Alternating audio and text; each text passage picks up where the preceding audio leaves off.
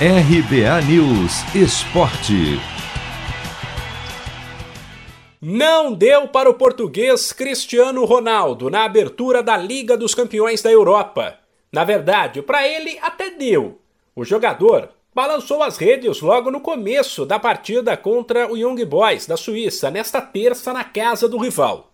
Porém, o time dele, o Manchester United, perdeu de virada por 2 a 1 para uma equipe bem menos tradicional, com direito a um gol sofrido aos 49 do segundo tempo.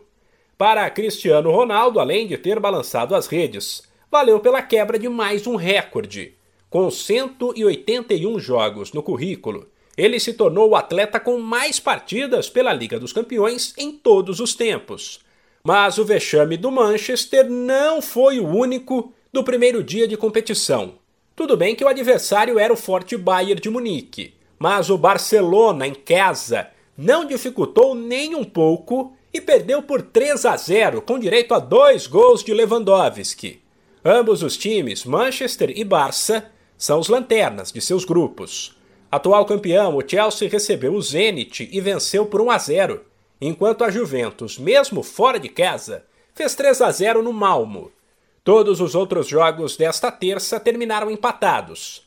0 a 0 para Dinamo de Kiev, Benfica, Lille e Wolfsburg. 1 a 1 para Sevilha e Red Bull Salzburg e 2 a 2 para Vila Real e Atalanta. A primeira rodada segue nesta quarta-feira com mais oito jogos. Destaque para Inter de Milão e Real Madrid, Liverpool e Milan, ambos às quatro da tarde no horário de Brasília. Também chamam a atenção no mesmo horário Atlético de Madrid, Porto e as estreias de Paris Saint-Germain e Manchester City contra Clube Bruges e Red Bull Leipzig. Também às quatro tem Sport e Ajax, enquanto 15 para as duas da tarde se enfrentam Besiktas e Borussia Dortmund, Xerife e Shakhtar Donetsk. De São Paulo, Humberto Ferretti.